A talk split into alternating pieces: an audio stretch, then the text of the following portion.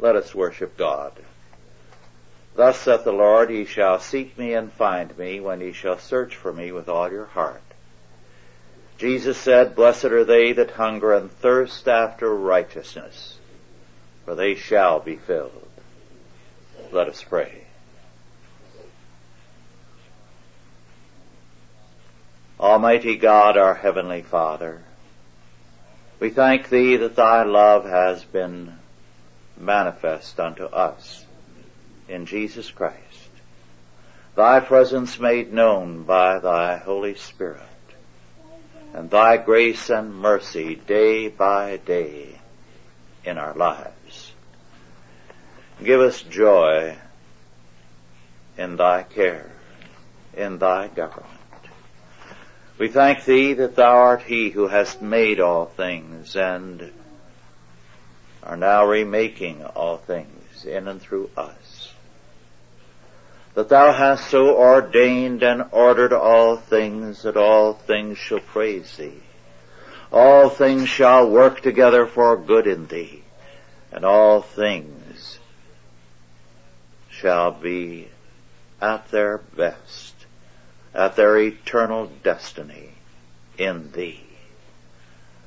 We thank Thee that Thou hast called us to a place in Thy kingdom. Make us grateful and joyful. Make us confident in Thy purposes and distrustful of ours, that we might serve Thee with humility and with knowledge. In Christ's name, Amen. Our scripture is Exodus 23, 9 through 13. Our subject, the Sabbath rest. Exodus 23, 9 through 13.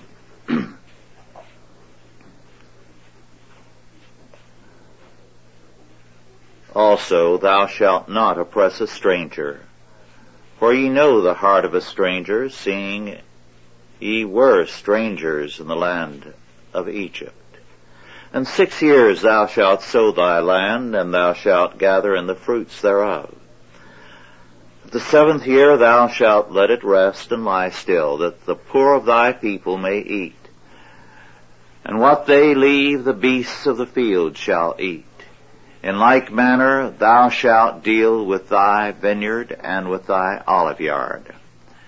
Six days thou shalt do thy work. And on the seventh day thou shalt rest, that thine ox and thine ass may rest, and the son of thy handmaid, and the stranger may be refreshed. Two weeks ago we dealt with Exodus 23, 1 through 8. Much of what that passage deals with could be placed under the commandment, thou shalt not bear false witness against thy neighbor. One of the Ten Commandments. The same is true also of Exodus 23, 9. The rest of our passage today is related to Exodus 20, 8 through 11, the Sabbath law. Verse 9, thou shalt not oppress a stranger, is a bridge between the two sections. The alien must have peace and rest also. When he is in the land, it must not be a place of troubling, but of Sabbath rest to be in the midst of God's covenant people, God's covenant land, must be a Sabbath for the foreigner, the stranger, in the sense of a rest from oppression. Justice is essential to the true Sabbath. A man may be able to retire from work but in a land of injustice, true rest does not come from the mere absence of work. In fact, for many people, retirement, if they cannot dispense with their involvement with the world around them becomes a curse. And for those who separate themselves from the world around them, it becomes escapism. Because they do not have the true rest, which is Christ. A form of this same law is in Exodus 24:21, or rather 22:21. And it is repeated throughout the Bible. It is clearly, therefore, a matter of importance in God's sight. There is a phrase in uh, this, uh, for ye know the heart of a stranger. It can be rendered the soul or a life of a stranger because they had been strangers in Egypt. And we are not to oppress the stranger or the alien. But the emphasis here is not on humanistic brotherhood, but on justice. It is certainly not without significance that our present emphasis on world brotherhood and the family of man goes hand in hand with the neglect of God's justice and with a prevalence of injustice. Humanism stresses feelings. God stresses justice. In verses 10 through 13 we have some Sabbath laws. First of all, in verses 10 and 11, the rest requirements of the Sabbath year are set forth. Then second, in verse 12, the weekly Sabbath is described as all-inclusive of men and animals. Third, our minds and our speech must observe a continual Sabbath or rest from idolatry. There are boundaries to thought and speech as well as to action. Now to consider the first of these, verses 10 and 11. In Leviticus 25:4, the Sabbath year is called a Sabbath of rest unto the land, a Sabbath for the Lord.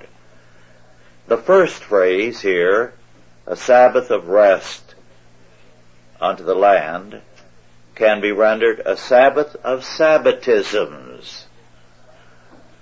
It is a culmination of the weekly Sabbath. Deaths are not to be beyond six years.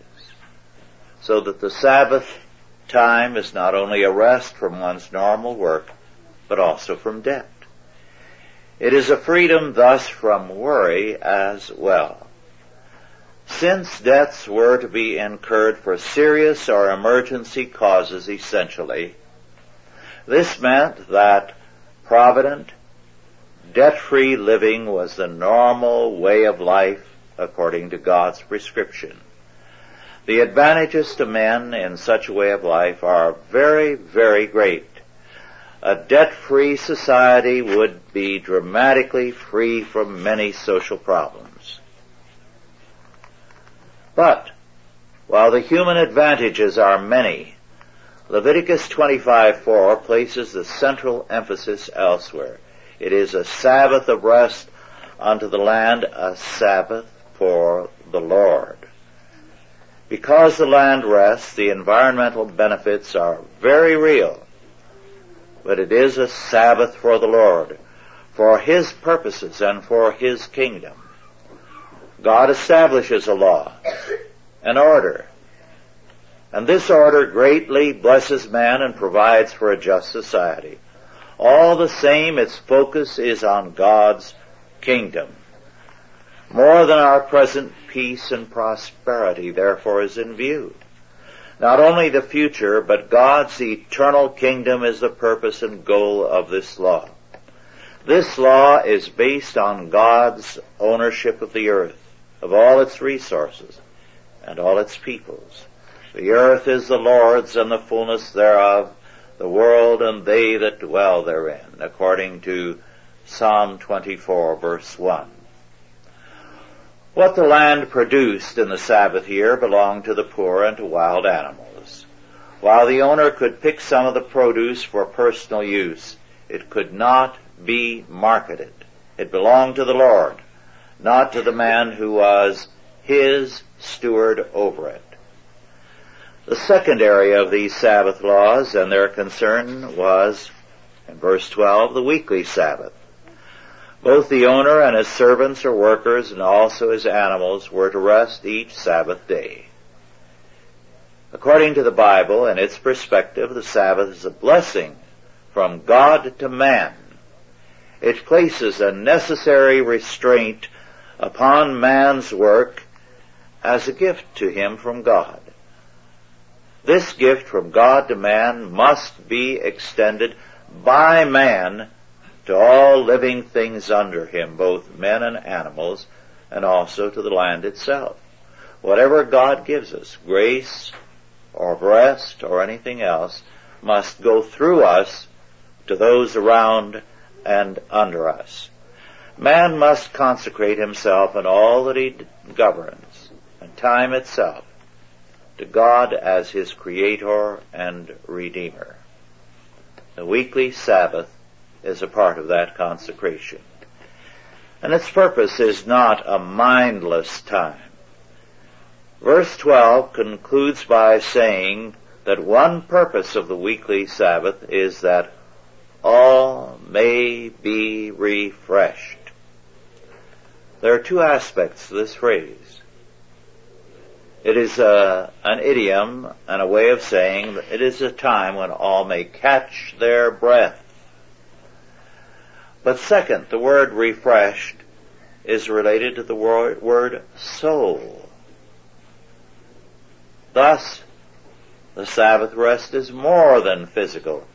It is time for the renewal of our being. Time and the earth are alike God's creation, and so too is man.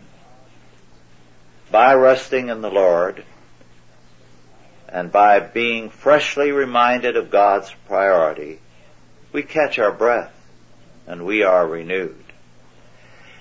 In Acts 2, or rather 3, verse 19, we have the same idea as Peter declares, repent, repent ye therefore and be converted, that your sins may be blotted out when the times of refreshing shall come from the presence of the Lord. Again, the time of refreshing. And this can also be rendered as the time of re-souling. An amazing phrase. God says rest and be resouled. Catch your breath. Be resouled. It has that double meaning. The Sabbath is therefore presented as the means to the health of the community. We are out of soul. We are out of breath if we keep going endlessly. And we need to rest. The Sabbath rest includes the animals who have no religious duties to perform and workers who may not be believers. There is all the same some benefit to them and the Sabbath is to be a blessing to all. In verse 13, the concluding verse of this passage, and in all things that I have said unto you, be circumspect, and make no mention of the name of other gods, neither let it be heard out of thy mouth.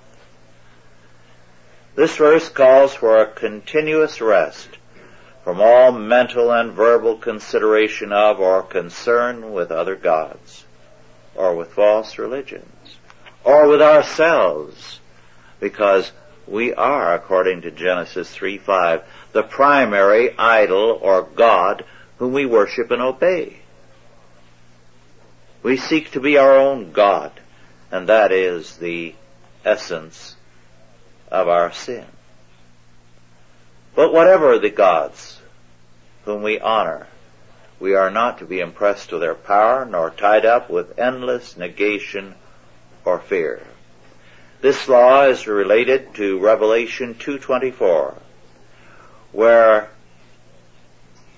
Christ, in his message to the churches, condemns concern endlessly with conspiracies, with satanic hidden things. Because then we wrap ourselves up in a fear of the enemy's power rather than in the greater power of God, the all power of God. The power of God far exceeds all false gods, all conspiracies, and it is He whom we must serve, understand, and obey. In Hosea 2 verse 17, God declares, For I will take away the names of Baalim out of her mouth, and they shall no more be remembered by their name. What is in our mouth and what is in our heart govern us. And it is the zeal of the Lord of hosts which must possess us.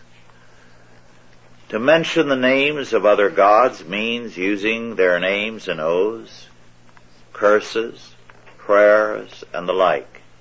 It means invoking them. David had this law in mind in Psalm 16 verse 4. Their sorrow shall be multiplied that hasten after another God. Their drink offerings of blood will I not offer nor take up their names into my lips. We cannot allow our lives to be governed by anything other than God. What may consume our attention may be something which is good sometimes, or it can be evil. But if it takes priority over us, then it becomes idolatry. We have a reference to the same general concept in Ephesians 5:3.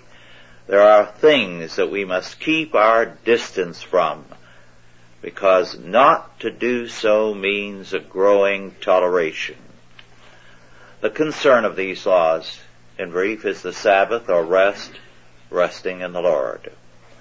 Isaiah 57:20 and 21 deal with this and tell us but the wicked are like the troubled sea when it cannot rest, whose waters cast up mire and dirt. There is no peace, saith my God, to the wicked.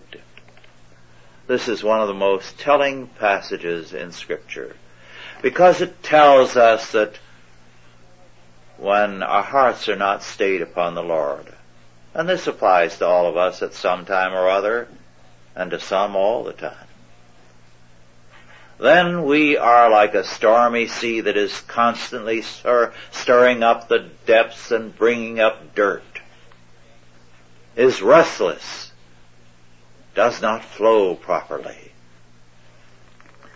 Rest is a religious matter.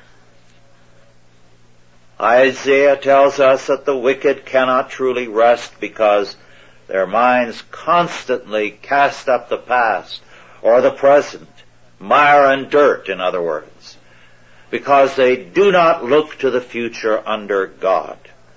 Perpetual dissatisfaction marks them, and they resent having to live in a world that is troubled or in evil times, as though heaven should be their rightful place and privilege.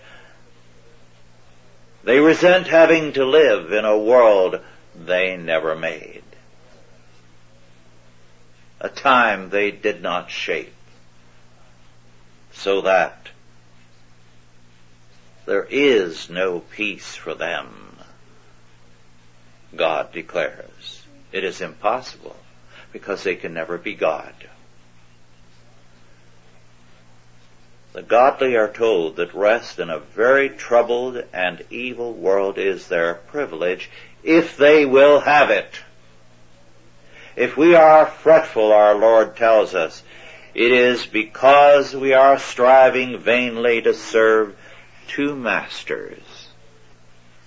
And very often one of those masters is ourselves. We are our own favorite God. However evil the times, we are commanded to trust in the Lord. We are not to be consumed by anxiety Be not anxious about the morrow, our Lord tells us, but rather seek ye first the kingdom of God and his righteousness or justice. The Sabbath rest, in other words, must be more than a weekly observance. It must be a daily fact. But how do we rest if we are presently overwhelmed by ugly burdens and problems? These can leave us sleepless and even shattered. The answer is given to us in Romans 8:28.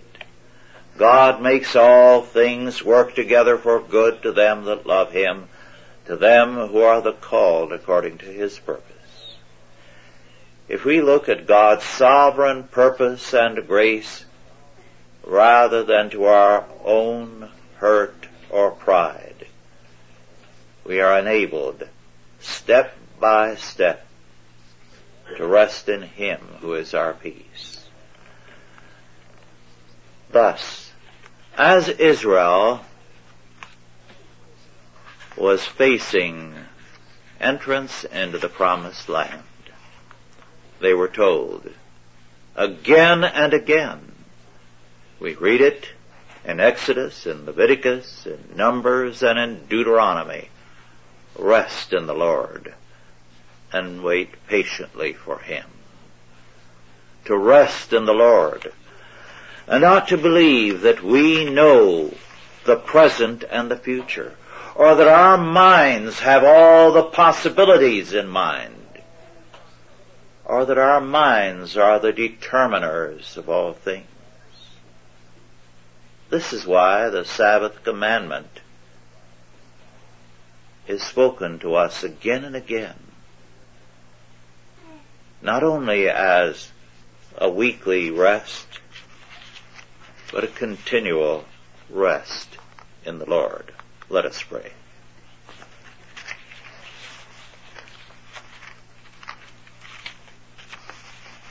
Our Father, we give thanks unto Thee for Thy word. Teach us to rest in Thee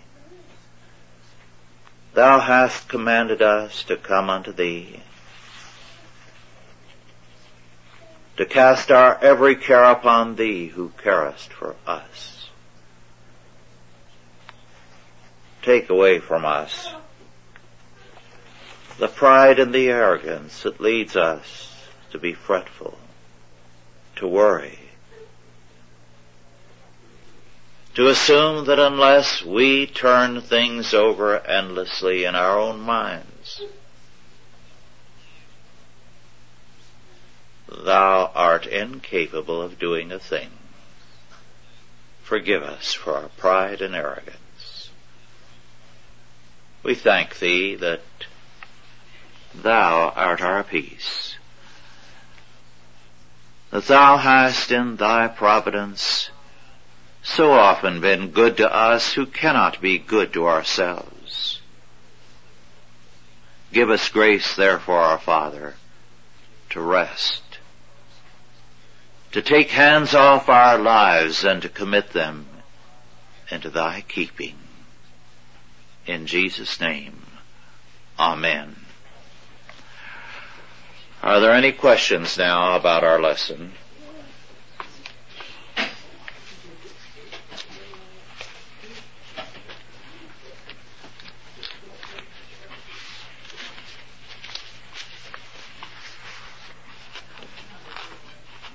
Yes. Just returned from uh, Austria and uh, Eastern Europe, where I had an opportunity to observe uh, both the status and biblical approach to the refugee problem there. You say that uh, verse 9 is a good verse to provide guidance for establishment of refugee policy. Well, I couldn't get that last sentence. I would say that verse 9 is a uh, good verse to guide refugee policy in the West. Yes, it is. And I think we can analyze the whole of the world problem today in terms of the Sabbath law. God says there is no rest to the wicked. The regime that insists on injustice and works against the true worship of God is creating an explosive situation. The wicked are like the restless sea which cannot rest, which casts up mire and dirt. So the explosion comes. It cannot be suppressed. Either there's the Sabbath rest or there's revolution. That's what God tells us. And man is determined that he alone can create the Sabbath rest. He will create a paradise on earth. And the Garden of Eden was a kind of Sabbath, as the eternal kingdom of God is. And this is what we are to represent. We are the people of the Sabbath. And it means more than a day a week. It means the principle of resting in God, of knowing that His will shall be done on earth as it is in heaven. Sabbath or revolution, those are the alternatives.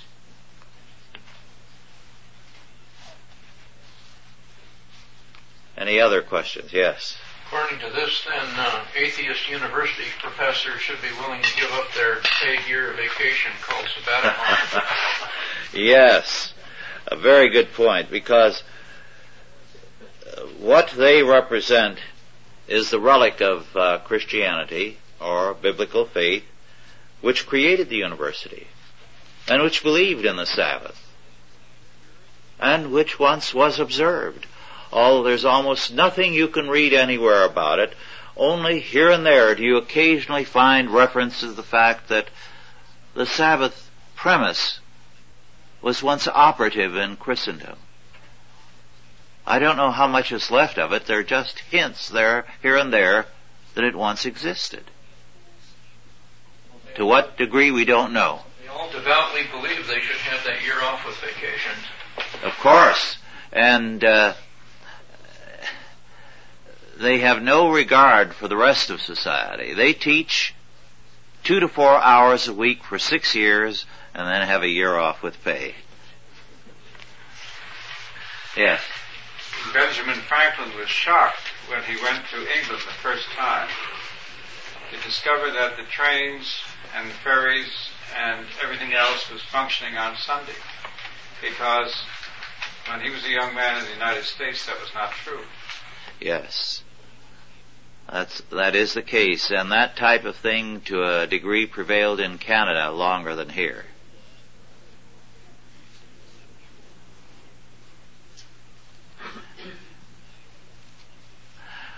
Christopher Hill, during his Marxist days, wrote that one of the things that made the working people favorable to Puritanism was the Puritan view of the Sabbath.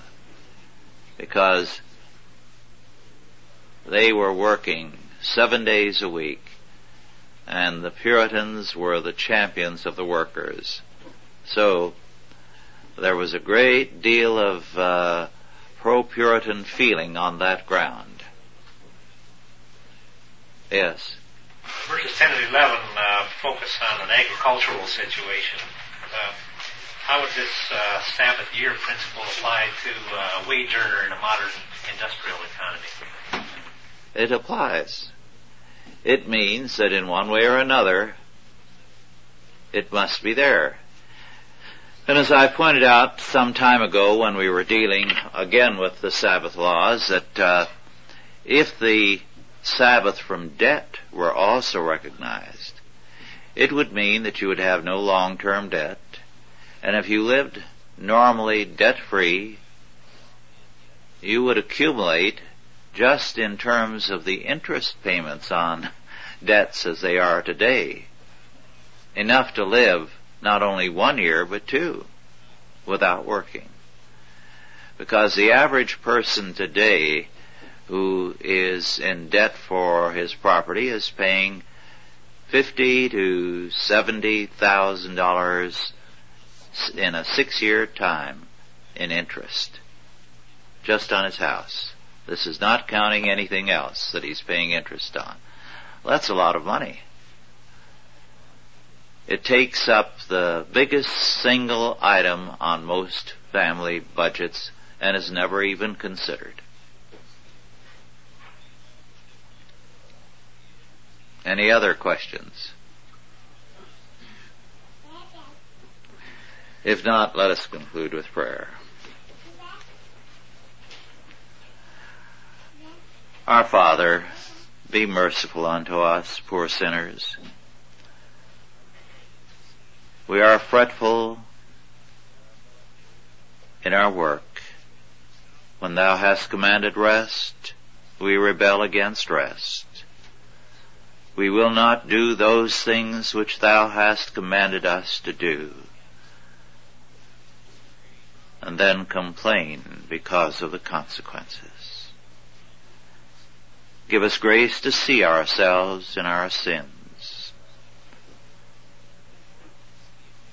to lay hold of thy mercy, to be faithful to thy word, and in Jesus Christ to be more than conquerors. And now go in peace, God the Father, God the Son, and God the Holy Ghost. Bless you and keep you, guide and protect you, this day and always. Amen.